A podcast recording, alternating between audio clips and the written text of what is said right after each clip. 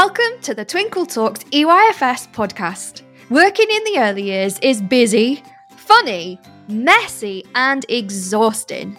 Join me, Shana, some of the Twinkle EYFS team, special guest speakers, and other early years practitioners as we talk honestly about our experiences. Whether you're listening for CPD, on your commute, or to help you relax, Twinkle EYFS will share everything you need to know about all things early years.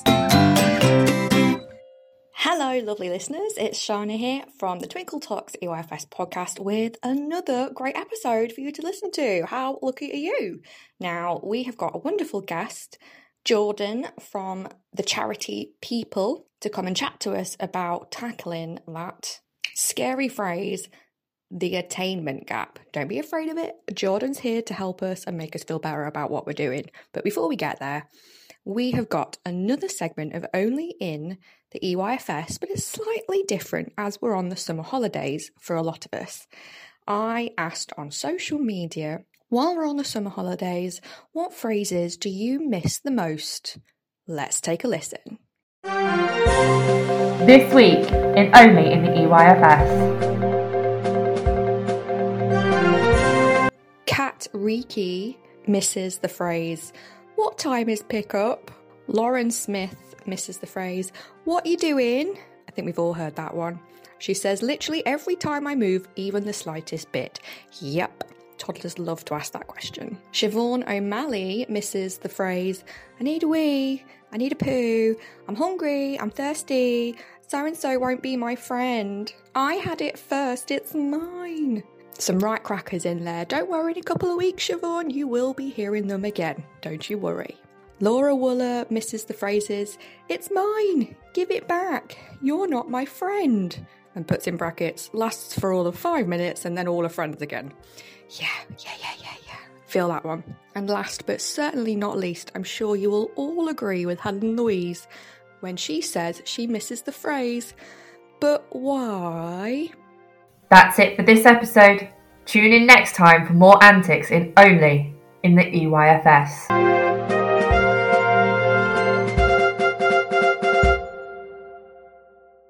So there we go, a wonderful tongue in cheek little segment there. If you had completely forgotten those phrases, you know what? You're welcome. You're welcome for being reminded of those great phrases you always hear in an earlier setting. Now we're going on to our main event where we're going to be talking with Jordan from Peeple about the attainment gap. Now, I know that this is a little bit of something that might be useful for a lot of people, especially at this time of year when we're coming back to work, coming back into a new cohort, and we're finding out information about our families, and we're already being asked to put plans in place to make sure we get our wonderful children where they need to be. So, hopefully, this will help you. Let's have a chat with Jordan.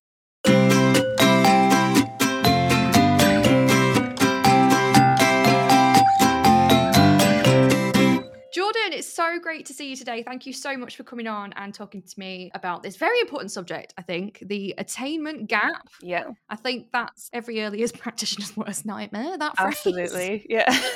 But we're gonna make it we're gonna make it easier for our for our listeners. You're gonna give Yeah. us some advice, we're gonna talk about it, and we're gonna make it less scary, right? yeah, less scary words and make it more friendly, I think. Yeah. Exactly. Super. So before we get into that though, why don't you tell us about who you are and um, how Peeple uh, get involved with the education sector and uh, yeah, what you do.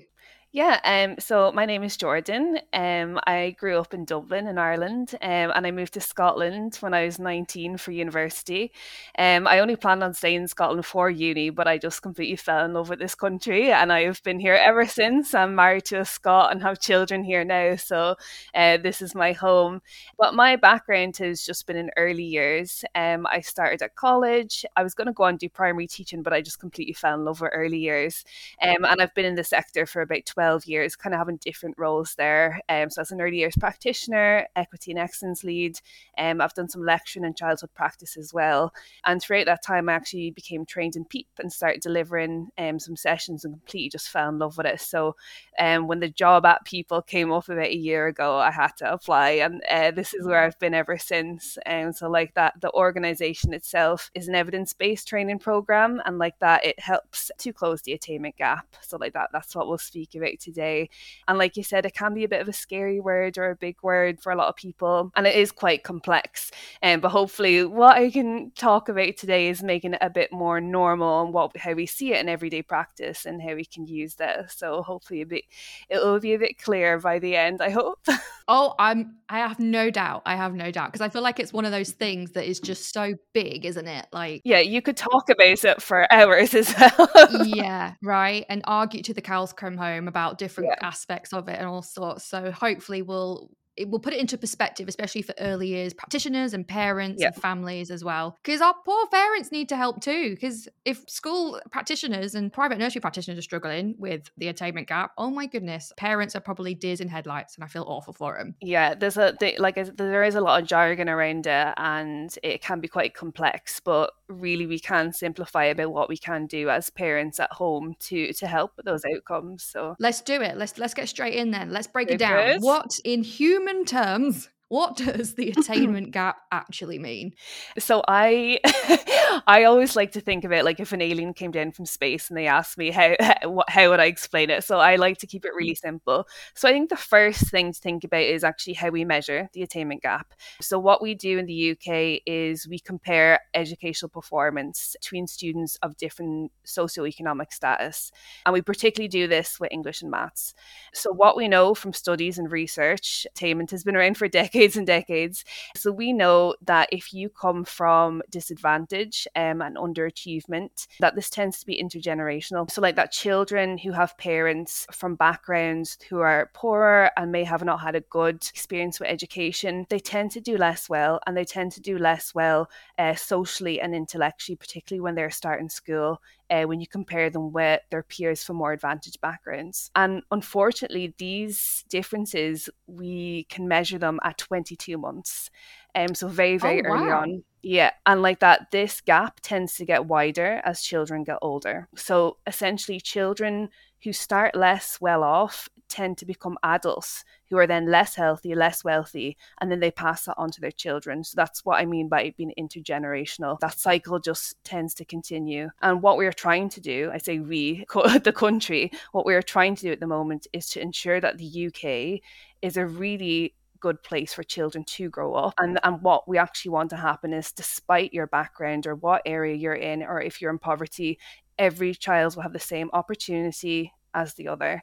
But like we say, that is very complex and there is quite a lot of challenges around that. But that is essentially what it is. We want every child to have the best start in life, which means uh, having the same opportunities as each other. And that is essentially what attainment means. And for us as practitioners, teachers, and parents, um, there's a lot that we can do to help close that gap. There's a, there's a lot of pressure on education to do it. Yes. But like I said, I work with families and parents as to what they can do to help close that gap and have better outcomes for their children. Yeah, yeah. And you were saying about closing that gap between advantaged and disadvantaged children. Can you give some examples of what maybe different types of disadvantage disadvantage our children face? Absolutely. So I think initially when people think of disadvantage, they think uh, initially we think of poverty, so more less affluent backgrounds. But there's lots of factors to that as well. And um, we see different cultures, people who come here with English as a second language. Uh, I mean, you can imagine first off, you know, bilingual children coming in, they're not going to have the same level of English communication as their Scottish or English peers, of course. Mm. Also, families who have a disability at home as well that's a huge cost factor and things like that. And we're obviously in the midst of so an energy crisis right now, cost of living crisis.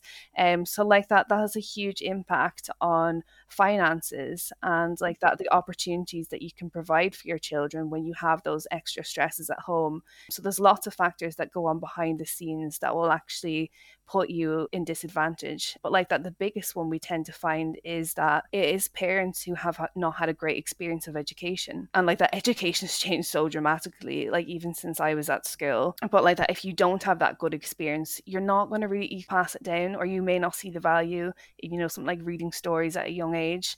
And like that, it's up to us to to really try and change that view and help parents and empower them that you know they can change that cycle with their own children yeah it's what's going on in my head is a lot of breaking the cycle isn't it and you know yeah changing attitudes changing opportunities for our families so that like you say not just the children have access to this but also our families and our parents who may have had a bad uh, experience at school or even in life. Because you know let's be honest things happen. Poverty affects the families just as much as the children. Abuse you know traumatic events that all have an impact on the families as well as the children and it's our it's our hope. I think especially in early years i think we do that really well is helping the whole team you know? Absolutely it's so important and like that like when we think about disadvantages we tend to think of something you're born into that can never change, but also some people can have a great start but then experience disadvantage for a short time. And like that one, one something I'll go on to talk about a bit later on is you know support for for mums. So becoming a mum is is very difficult, but it's also a really crucial time for babies, and mm. we know mm-hmm. that attachment is very important. So being able to provide mums with mental health problems very early on, picking them up early on, is going to have a huge impact on those children later on you know, if you have parents who are struggling with attachment, you know, you need to go in and support them very, very early on. And like that, that can be a very temporary thing. And like that, but it's just about putting that support in in place and putting it in early. Yeah. And you know what? I think something to, that's really important to point out is that any child and any family will at some point or can at some point need support with attainment because like you say, it's not just, oh, you're born into a disadvantaged background. So you're always going to be on the back step. You know, you might come from a well-off family and then cancer hits your family yeah. You know? Yes. Yeah. Anything that affects, you know, your immediate support system is going to have a huge impact. And like that, it can be temporary, it can be long term. Like that we've seen in the pandemic. I mean, some children actually thrived mm-hmm. um, throughout that period. Not a lot, but some children actually did. And then for others, it was very detrimental and set us back. And like that, that has contributed to widening the gap even further. But it really depends on, like I said, where you are, where your support system is, and what has happened during that time. Um, you know, some families lost their jobs and had a huge financial impact on their families. Some people were able to then work from home and spend more time with their children.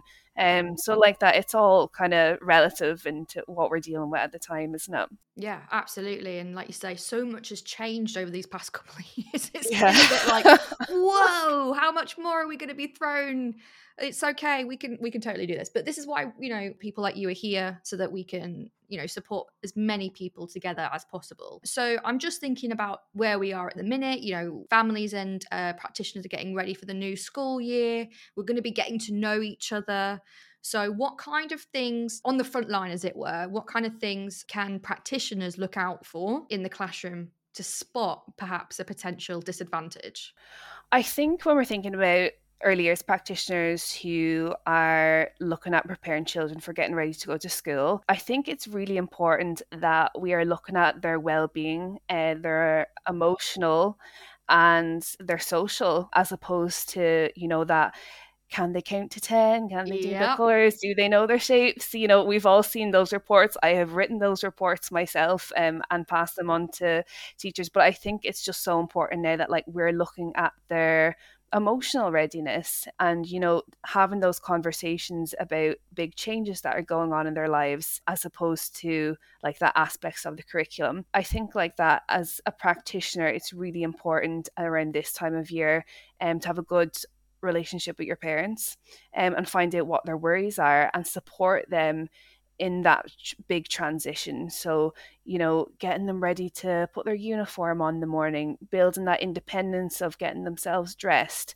even like simple things like maybe you should start walking the route to school over the summer holidays. Um, so that's not a big scary thing. Or, you know, if you're going to take the bus, whatever it may be, thinking about what parents are maybe worried about and giving them tips on how they can make that transition a bit easier. And like that, it's very much, I think, around the child's well being and like that they want to feel safe and secure when they go into school. And if they have that safety and security, then all those other aspects of the curriculum, writing their name and counting, uh, will follow. But like that, I think as a practitioner on the front line, they need to think about that emotional well being because I, th- I think if that's in place, then everything else in our curriculum will follow quite nicely. But Absolutely. that's that's the most important, I feel. Yeah, and I, do you know what? I think all of us early years educators feel that. I think we're all on the, the same wavelength on that, and that what's that's what makes our key stage uh, really unique. I think we've got that holistic view really ingrained into everything we do.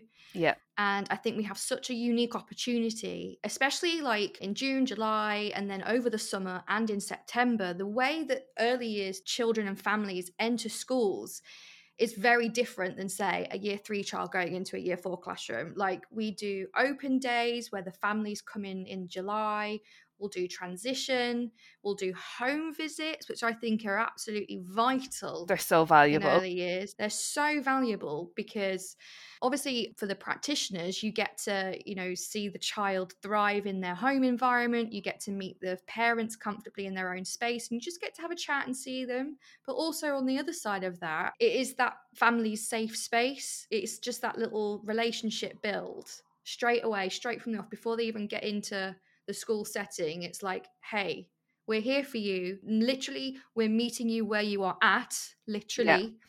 So it's developing that kind of relationship from the off and making that safe space. Because I think one of the things that I found difficult as a practitioner was maybe perhaps parents being too scared to tell me where they're at. Yeah because at the end of the day if i don't know where they're at i can't help them. But there is a lot of stigma and there's a lot of self-esteem involved and you know parents especially new parents there is a lot of comparison isn't there? You know you, they'll go to their friend's house and their baby's walking before my yes. baby's walking. Oh it's, it's terrifying. Isn't it? Right? Yeah. and there's a lot of pressure.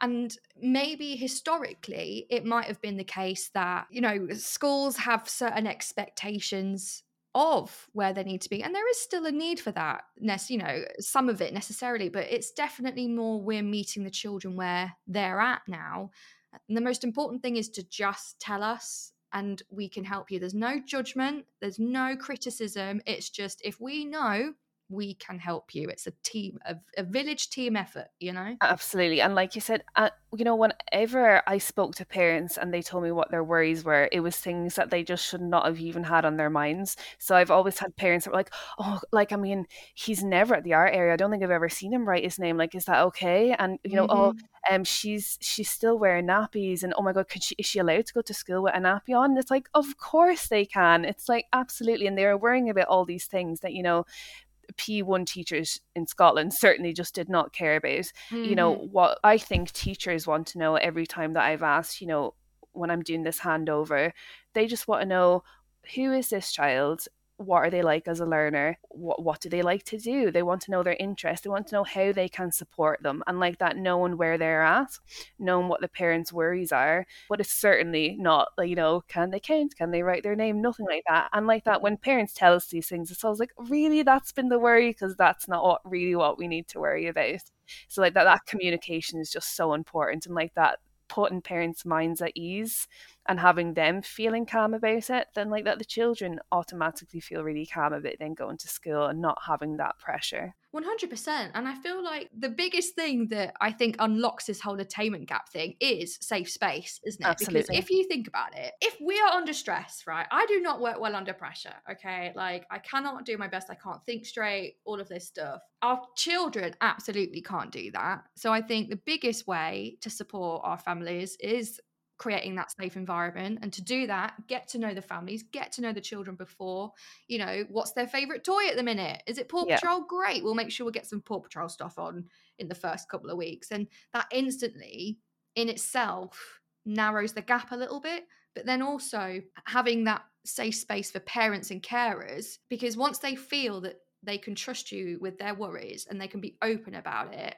we can actually take action and it actually makes that a lot easier it's so so important. It's re- it really is. Relationships are just completely at the heart of it and i think that's i actually think that's like one of the challenges that is in early years at the moment is that there's quite a lot of pressure on practitioners in terms of paperwork and all the policy and guidance that it takes away from what these practitioners are trying to do on the front line, which is build relationships with their families Yeah. and their children so they can support. But they are completely overwhelmed with the paperwork. And like that, it just goes back into this cycle of, you know, trying to capture, trying to measure the attainment. Practitioners are barbar- bombarded with um, what, where are these children? What are they doing? Measuring the outcomes that they spend so much time actually not with the children because they're up to their ears in paperwork like that when they should be on the floor with them. And it's completely, it's what I hear time and time and again when I'm and I'm visiting nurseries now. It's that that precious time to make for parents and for the children is starting to dwindle a little bit because there is so much pressure on them to record Yeah. this information and, and enhance it. It's always about where are they and what is the next step and how do we enhance this and like that. And with the ratios and the number of children they have, it's just it's a huge challenge. It's such a challenge for them.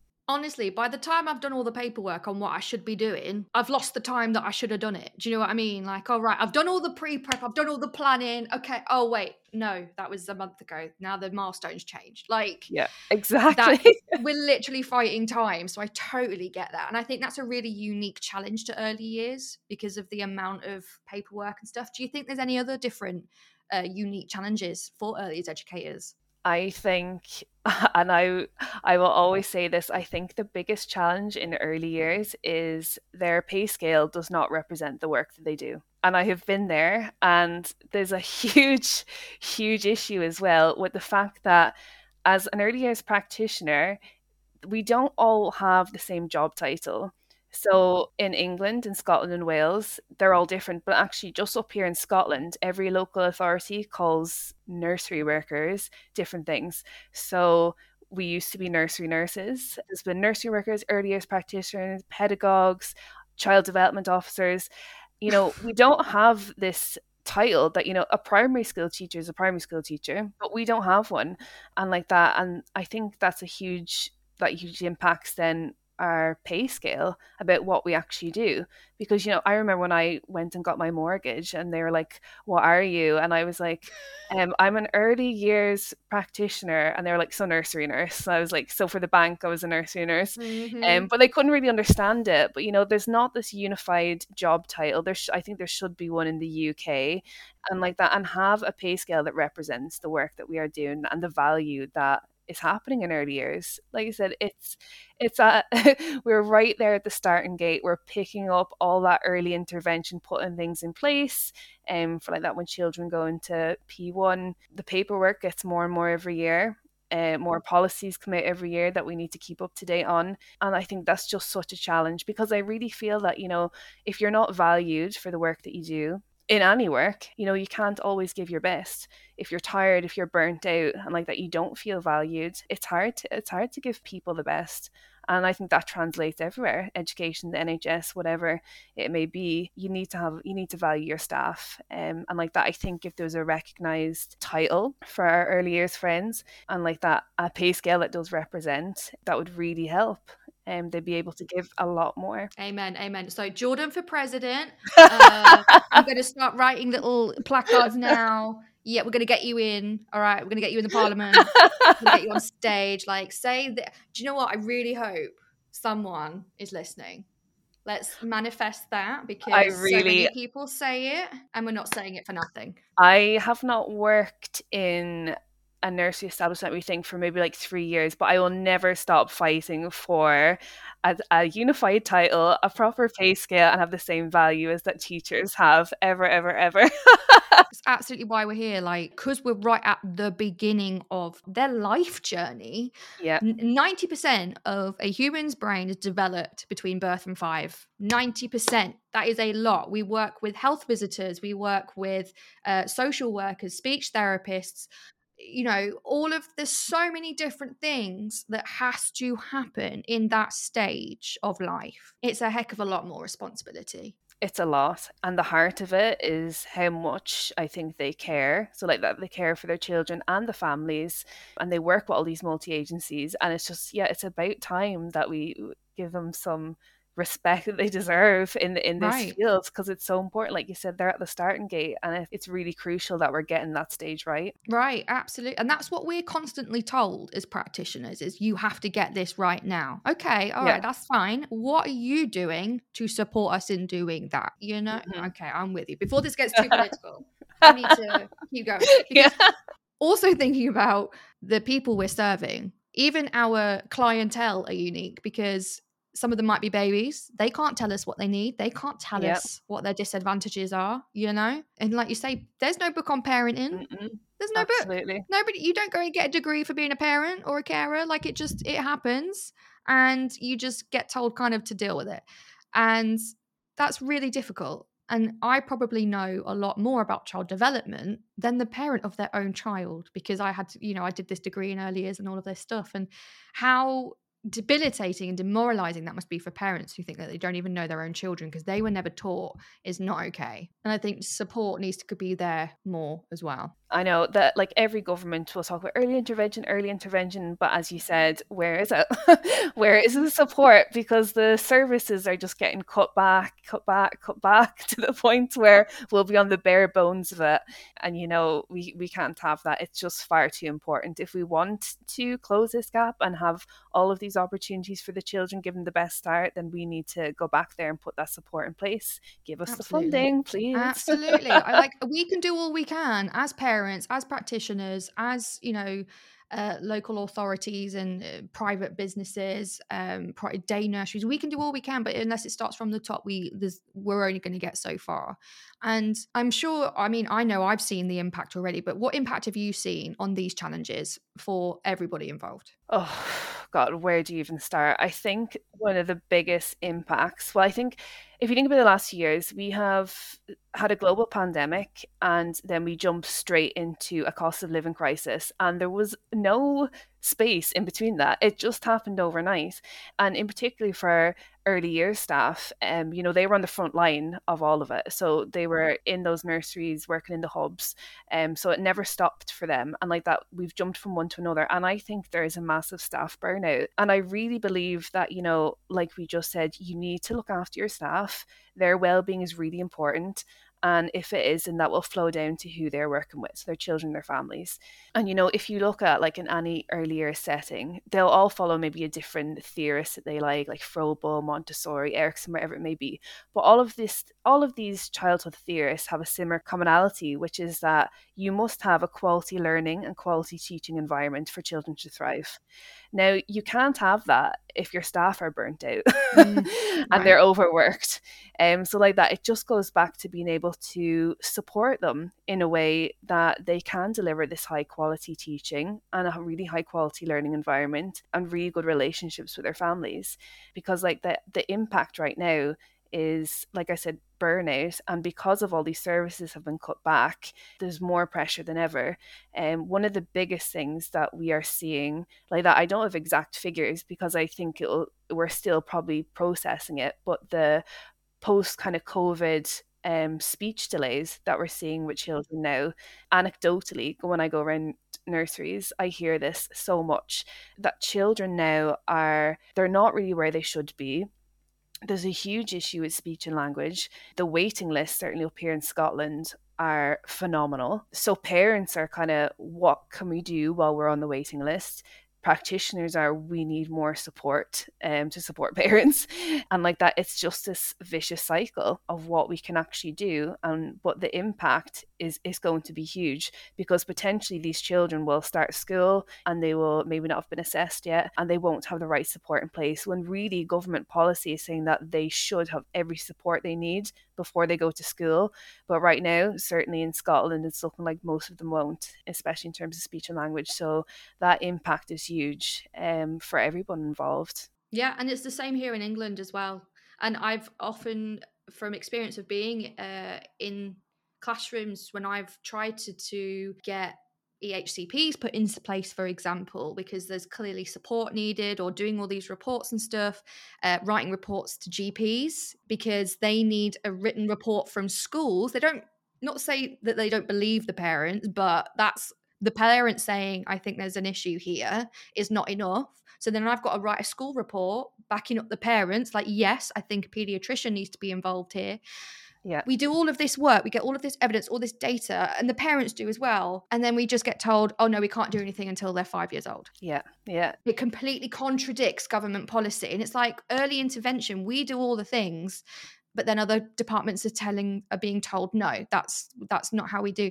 And it's just it there is such a big impact on mental health i think all round. Like you say it's absolutely knackering to even go through these processes anyway but the poor children aren't getting support to narrow that attainment gap when it could just you know i'm not saying it's easy to to to do it but it should be a heck of a lot easier than it is right now. And just to get those processes done it's re- it's incredibly stressful. I mean, I always say to my friends, I said I have an early years background, and I'm so stressed with my my son's starting school this year, and he was a COVID toddler, so he has a speech delay. And I said all the information I know, and I'm stressed about it. I can't yeah. imagine what it's like to not have background information. I mean, we've been through this process where it was you know, speech and language don't see them till they're three. And then COVID happened and it was like the waiting list is too big. So now speech and language won't see them till they are in their final year. So just to go to school. So my son's going to school in August, and I think he he just had one assessment there the other week, um, and you know that's us raising flags from when he was just before two. And like that, I raised flags early. I've got all this information behind me, and we're kind of still no further forward.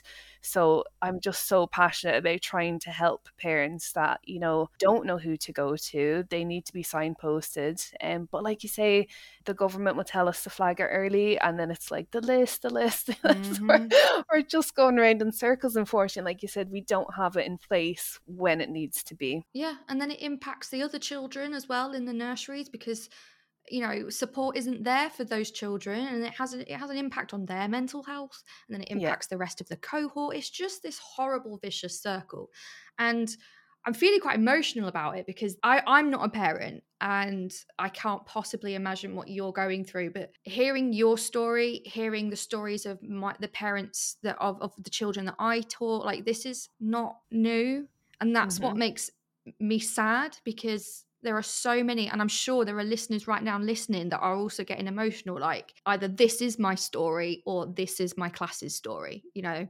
And that's just like not okay. So i don't want to i don't want to depress everybody. We can do this. This is why we're here. Yeah. we're gonna you know we're gonna do this together. We're gonna get as much support with each other as we can and that's why you know jordan's here.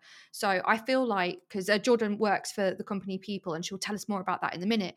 I feel like Twinkl and Peeple were born out of these struggles you know? It's uh, we found that we are not getting support in certain areas. So let's do it. You know, the CEOs of Twinkl, Susie and John. Susie was an early years teacher.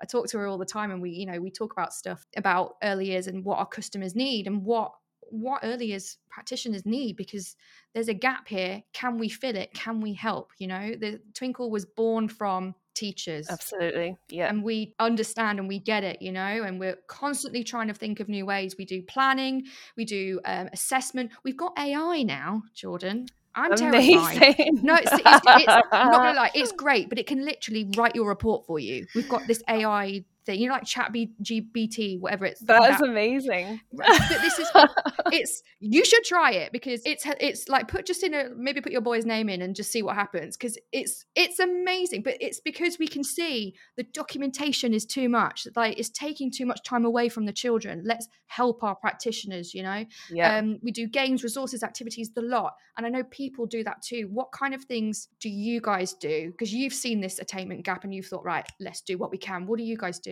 Yeah, so essentially, if you've never heard of us before, um, we are a charity, and where we essentially came from was actually secondary school a head teacher, a secondary school head teacher, uh, realized that pupils weren't where they were supposed to be. I wanted to investigate this further, but like that brought it back and was like, right, this is happening way, way back at early years. This is where the intervention needs to be. So this is where all our studies went into. So we provide a training program, which is called the Learn Together program, and essentially what it does is it focuses on parents, what they already do with their children. We value what they do and it's really about making the most of the home learning environment. So when the program was put together, we wanted to make sure that it was evidence based. That you'll know the importance of that when, when we have where we're running programs. We want to know that this has an impact and this is going to make a difference. Um, so we've got two big studies um, like that which you can find on our website. I'll not go into too much detail about them just now and take up all our time. But essentially, one of the studies was done over five months, and what the program found was it actually made an additional two months progress um, for child literacy. And like that had huge implications for parents and their confidence and what they were able to do at home with their children. It's really important for us that that is evidence based, like that we can go on um, and we can use that and know that it's going to have an impact for whoever wants to use the program.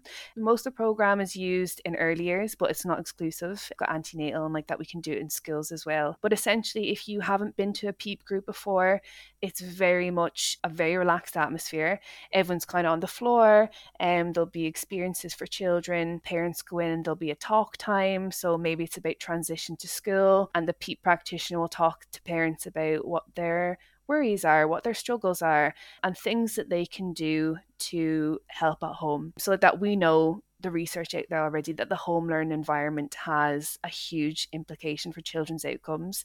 Um, so anyone listening who's not really familiar with the home environment, go and look at the EPPSE study or Growing Up in Scotland, two really good studies about why the home learning environment is really important. But essentially what we are doing in our sessions is we show parents uh, so we'll provide an experience maybe of what to do with your children in terms of literacy, maths, whatever. We have 74 topics in total, so there's really everything there for you. And then what we do is we call them our tadas. It's things to do at home that we'll then give to the parents. And then over the next week, they will try something out and then they will come back and tell us how they got on. But really the key message is is about having the value on parents that they are the expert in their own child, not us. Mm-hmm. They are, and um, that they might just need a bit more support support in terms of making those links with child development. One of the things we always say, we always do songs and rhymes and stories, but we know, we'll do like head, shoulders, knees, and toes and we'll maybe talk about what the value is, what the learning is in head, shoulders, knees, and toes. And parents are like, oh my God, you know, I sing that all the time, but I've never realized the the learning behind it or what it's actually doing for my child. And what's really important for us is that parents will go home, they will do these tadas, and they will not need to buy anything, they will not need to go out and get anything.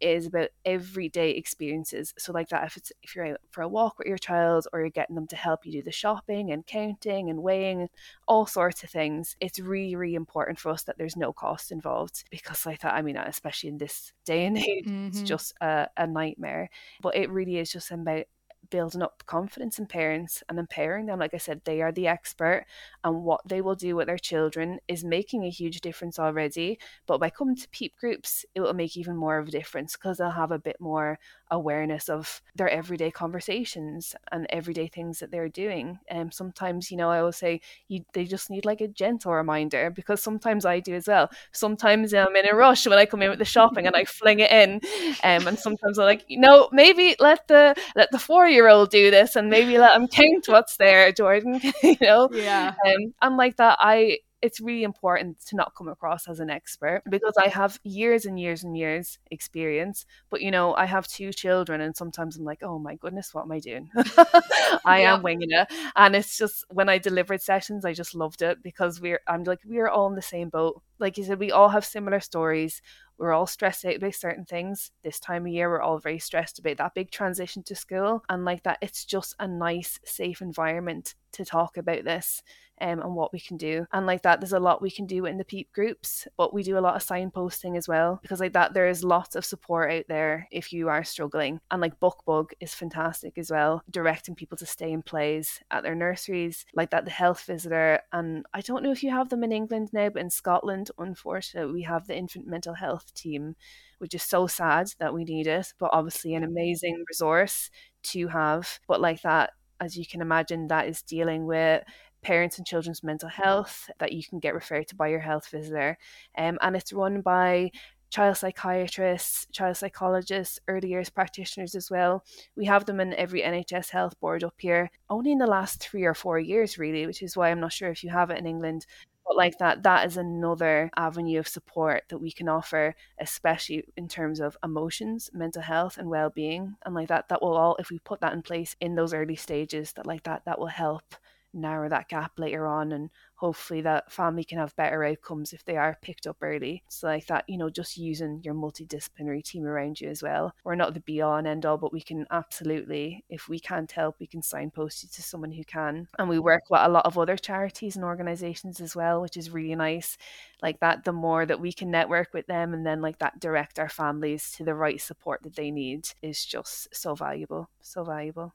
I just think it's vital in early years, and that just kind of encompasses what it's all about, isn't it? Whether you're in a school, in a classroom, at home, whether you're a social worker, it doesn't matter. It it takes a village to raise a child. I know I've said that Absolutely. before, but it, yes. it just the more we all help each other, the better it's going to get for everyone. Yeah. And I think Peeple do that really well in creating that community and bridging that gap between parents and practitioners and being able to develop those relationships and support each other. And I just think that's great. So, in terms of practitioners being aware of that, what more can practitioners do in supporting the parents in, you know, home learning or just communicating their needs or empowering them, really? What more can we do as educators? I think like that in terms of like er, if you're in early years, you always want to do everything and help as many Peeple as you can. Yeah, and yeah. that is the nature of the job. And sometimes that's just not always possible. But I think like that familiarizing yourself with areas of support that you can direct families to and like that it doesn't need to be people um like we said there's so many things most people always have book bug that's re- that's really well known as well the book trust but like that providing experiences within your establishment as well like even something as simple as stay and play where parents can come in and like that just get to know them a little bit better. And that way once you build that like solid relationship then you can find out a little bit more about what those issues are and like that signpost them or provide something that will help them. Like that it really is just about knowing your parents. It was i know we said at the start but it just comes back to it. You can't help people that will not ask for it there's only so much that you can do and early years in particular put so much pressure on themselves about how many and like that people say how many people will come to the peep group and i'm like you know Mm. even if two families are there um, that is two people that you're helping Right. and you know we can only do so much so don't put so much pressure on yourself. We know what we can offer and if you can't offer it i'm sure you can direct them to someone who can. So try and like i said there's so much challenges this on practitioners right now. You know give yourself a break. You're very good at what you do. Do what you can but like that you can only open the door and see how much you, support you can actually offer. So try not to put too much pressure on yourselves. But like that we're we're coming into a time a very uh, times are changing but like that hopefully we will see a lot more funding and a lot more support in early years. And like that it will hopefully trickle through down to our families and our and our youngest learners. Mm, yes, hopefully, hopefully. And I think it's a really important message about you're so right. We try and do everything, and that's just not possible. We're human too. it's the nature of the job isn't it but Yeah. sometimes you just have to Yeah, just you know absolutely. You know, and I'm thinking now about like our parents and our families and our carers. What would you say to them if they were maybe still quite nervous about forming these relationships with early years educators? I think it's totally normal. I think there's a lot of fear of judgment. I think there's a huge, not so much a gap, but I think sometimes they see you as the expert and they're maybe scared to say, oh, you know, I've not toilet trained them yet. We've not done this, we've not done that. And there's a huge fear of judgment. And I can mm. honestly say to any parent out there, no one will ever judge you for that. There's just it's not in our nature. Teachers, educators, as you say, it's not we want to help. And many of us don't have children our, ourselves. So there's only so much that we can offer as, you know, a non-parent. Um, like you said, you we know a lot about child development, but we don't know what's actually like at home. We don't know what your circumstances are like. So there's only certain things that we can do. And you know, you can go in, you can ask for advice, and like that, you'll build up that relationship. And you know, sometimes it will work well, sometimes it won't. But like that, it's just about having open communication. But I think for most parents that I speak to, it's probably that like, oh, you're the expert and I'm not. And it's always like, no, no one thinks like that. In fact, it's the role reversal. You are the expert in your Right? own child. we can just offer some of those more kind of child development aspects or things that we've seen over the years when we work with, you know, 30 children in one classroom and that's what we can offer. But like that it's it needs to be uh, working together, as you say. Absolutely. I feel empowered I feel inspired Yeah. just by listening to you. So this is great. And I know that our listeners are going to do that too, whether they're educators or parents and carers or what. It's brilliant. This is very much needed. Thank you. Thank you. Good. I'm glad. So at the end of every episode, we like to play a little game with our guests. Are you ready Of to end with a little game? Oh, she's Yes. ready. She's ready. Okay.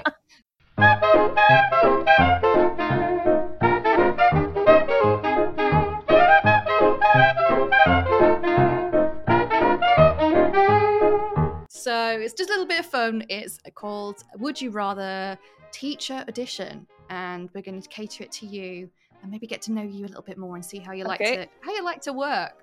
So our first question is always the same: Would you rather tea or coffee? Definitely tea. I'm an Irish girl, so it has to be tea. Oh, not a bit of Irish coffee. You know what I'm saying? You know, oh, well, sometimes. Sometimes. Depends what kind of day I've had. right. I'm with you. Now, are you like a breakfast tea person, a herbal tea, a fruit oh, tea? Oh, do you know what? So me, the girls in work when they listen to this will be laughing because I make a whole thing about how I make my tea. Like it needs to be in a teapot. It needs to be tea leaves. I need to. Oh, No tea bags for Jordan. I'm a I'm a tea snob. I have to say, I, lo- I just love like tea from a teapot. Like I just love it. It does taste extra special from a pot, though. It does. It does. It does. I mean, I will occasionally just use tea bags for the if I'm running out in the morning, but there's nothing better. Like if when my daughter goes down for a nap and I can actually sit down, enjoy a cup of tea in peace and quiet instead of having it on the go. It's on it. It's like it's for my own well being. Yeah. that ten minutes. of It's just- more than just a pot of tea. It Yeah, really is. so much more. I love it. Uh, question number two: Would you rather write reports or do parents' evenings? This is actually an easy one for me. I detest reports. That's why my ears pricked up when you said that about AI.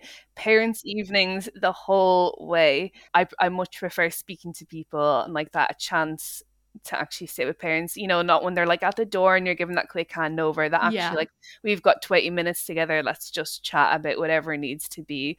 But yeah, the idea of writing a report, oh gosh, I just I don't. can't bear it. I'm still twitching, and I'm sure some of our listeners are still twitching from the couple of months that have just gone by because it's just been report writing season forever. Yeah. But yeah. I see I'm stuck between the two because I don't like writing reports. I don't I don't like it. I think they're very impersonal Yeah. and also very time consuming.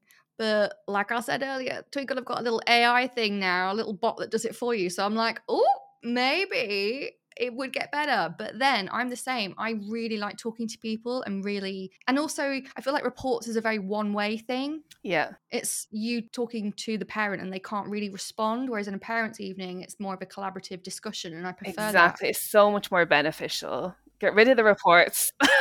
right just why do we need them but then also because i'm such a chatterbox i literally can't talk for the next three days because yeah, I know what just you mean. it hurts so much and i'm like but i really wanted to talk to them it was really important and uh, just the next three days i am in agony and the poor kids have got to look after me That's Yeah. because i'm like i've been talking to your parents too long I I, haven't got a voice. So maybe, oh, I don't know, on the fence on that one, maybe. But I like this last one. Number three, uh, would you rather teach edition? Would you rather learn a new language or a new instrument? Hmm. oh, oh, do you know what? I would love. I would love to be musical because I love music, um, Yeah. and I, I can't play any instruments, so I'd love that. But I also love to travel, and when I'm away, I'm like, oh my god, I wish I could knew what these people were saying. right. Um, oh, I'm gonna say instrument, instrument I because mean, music is universal language, right? Exactly, but it's always good to have at a party. Like if you can play guitar, piano, it's like whip it out and just be like your little party trick. You can play Just piano man or whatever it is. Yeah. Yeah, yeah, I'm gonna go with the instrument, but yeah, well, that was a hard one. Particular, particular one. Are you going for the guitar? Do you I'm going guitar because that's more portable than a piano. So, Yeah, that's true. Less portable than a recorder, though. I mean, do you not want to do a little recorder thing? oh no, don't. My my sister in law got my son a recorder back from her holidays, and it was I was like, this is a toy for grandma, sis. that is that is very cleverly evil on your sister's part. Can I just say, congrats, congrats. well, Very- she's she's she's pregnant now, so I can't wait for the revenge for this You're baby's totally going to get her back. I'm be like a what- tin whistle, a violin. What else is a bit get, annoying? violin, get all of it. all. Harmonica. Oh my goodness. Let me know when that happens so I can see. that is brilliant. I remember I tried the saxophone when I was a kid because oh, I've got gosh. asthma and the doctors yeah. told me it would be good for your lungs. It would be good for my lungs. Didn't actually work because I ended up like coughing up blood all the time because they were being so oh, stressed. But I just remember one day the sax not being there anymore. I think my parents had had enough of the. Uh, yeah. In my mind, I was totally Lisa Simpson. Do you know what I mean? Oh my goodness! But yeah. I don't think I don't think that was the reality. It went know? to a new home. I'm, I'm just, it's living on the, the the farm in the sky. yeah. where saxophones go. Yeah. So uh, I think I might have to choose languages on that point. Um, yeah. I love learning new languages. I know French and Spanish at the minute.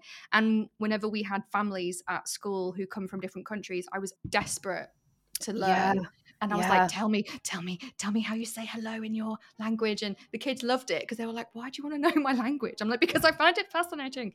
And I would just, I think I would really like to learn maybe Chinese or something or Hindi. Yeah, that's just something that's a completely different script. I was just going to say the writing aspect of the of that would cause me a lot of challenges, but I love the idea of it. I love the idea yeah, of it. Great.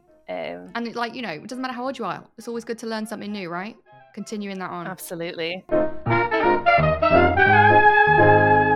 Well, it's been an absolute pleasure, Jordan, having you on. You've you've taught me so much, and I can just I can hear the passion. I can hear the passion and the love that you have for the early years community, whether we're practitioners or parents or kids. Thank you so much for having me. No, it's been an absolute pleasure, and um, I'll make sure that everything to do with Peeple um, is going to be in the description so they can follow us. But tell us, Perfect. where can we get in contact with you? Um, so the best way to get in contact is just through our website. So it's peeple.org.uk. But like that, we're on Twitter, we're on Instagram, we're everywhere. Um, so if you want any more information about either coming to do training with us or even just finding out where your nearest groups are, please don't hesitate to get in touch. And like that, we've got a few things coming up. So if you follow Twitter, Facebook, Instagram, you'll see all the exciting projects that we've got coming. Yeah, I believe you've got early communication matters program for parents coming up. That sounds good. Yes, so this is in the works. Um, like I said earlier when we were chatting about the kind of speech and language issues at the moment and that huge waiting list for parents and children, we have a program just coming out which is basically our tadas, our activities for families to do at home to support language and development for children like that. It will benefit all children, but children re in particular may be waiting to be seen by SLT. Um, so that'll be coming out and it'll just be for parents um, like that to support them with the knowledge that they need uh, while they're waiting. So once again, something else that'll hopefully make a big difference to, to our youngest little learners. No, it's brilliant. What thanks for that. And I'll make sure, yeah, our lovely listeners can access it. But I'll leave you for now. Thank you so much for joining us. You should probably get back to your little ones now. I've stolen you for too long. you must be going Thank mad. So I know. it's daddy daycare right now. oh, maybe we could da- leave dad a little bit, just a little bit of punishment. Yeah. yeah like. Have a great day, Jordan. I'll see you soon. Thank you so much.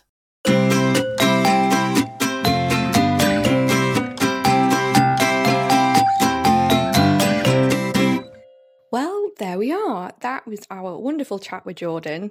I'm hoping that you feel kind of relaxed and confident in what you do after this episode because I know some bits are a bit like, oh my gosh, you know, there is a lot to deal with, and the attainment gap is a big deal, but you are already doing a fabulous job, right? I think the main takeaways I got from this was whether you're a parent, whether you're an early years teacher or practitioner, or whether you are a specialist like a speech therapist or a social worker or, you know, whatever, just be honest and communicate what you know. Because it's very clear that we all think that we know nothing and that the other people are the experts. Guess what? We're both. Yeah, we've all got expertise in lots of different areas. And if we just communicate, then we will naturally be able to support filling the attainment gap, quote unquote.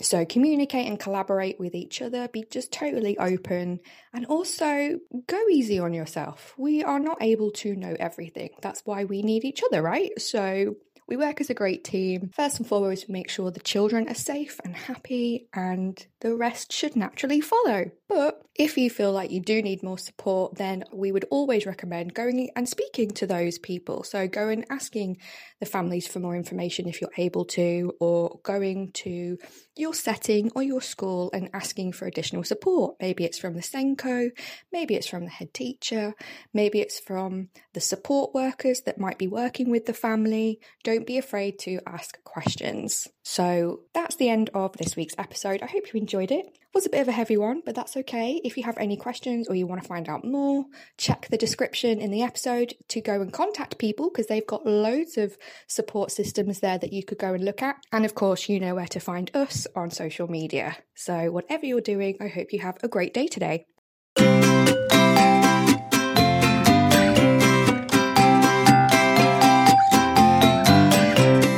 So that's it for today's episode. I hope you really enjoyed it.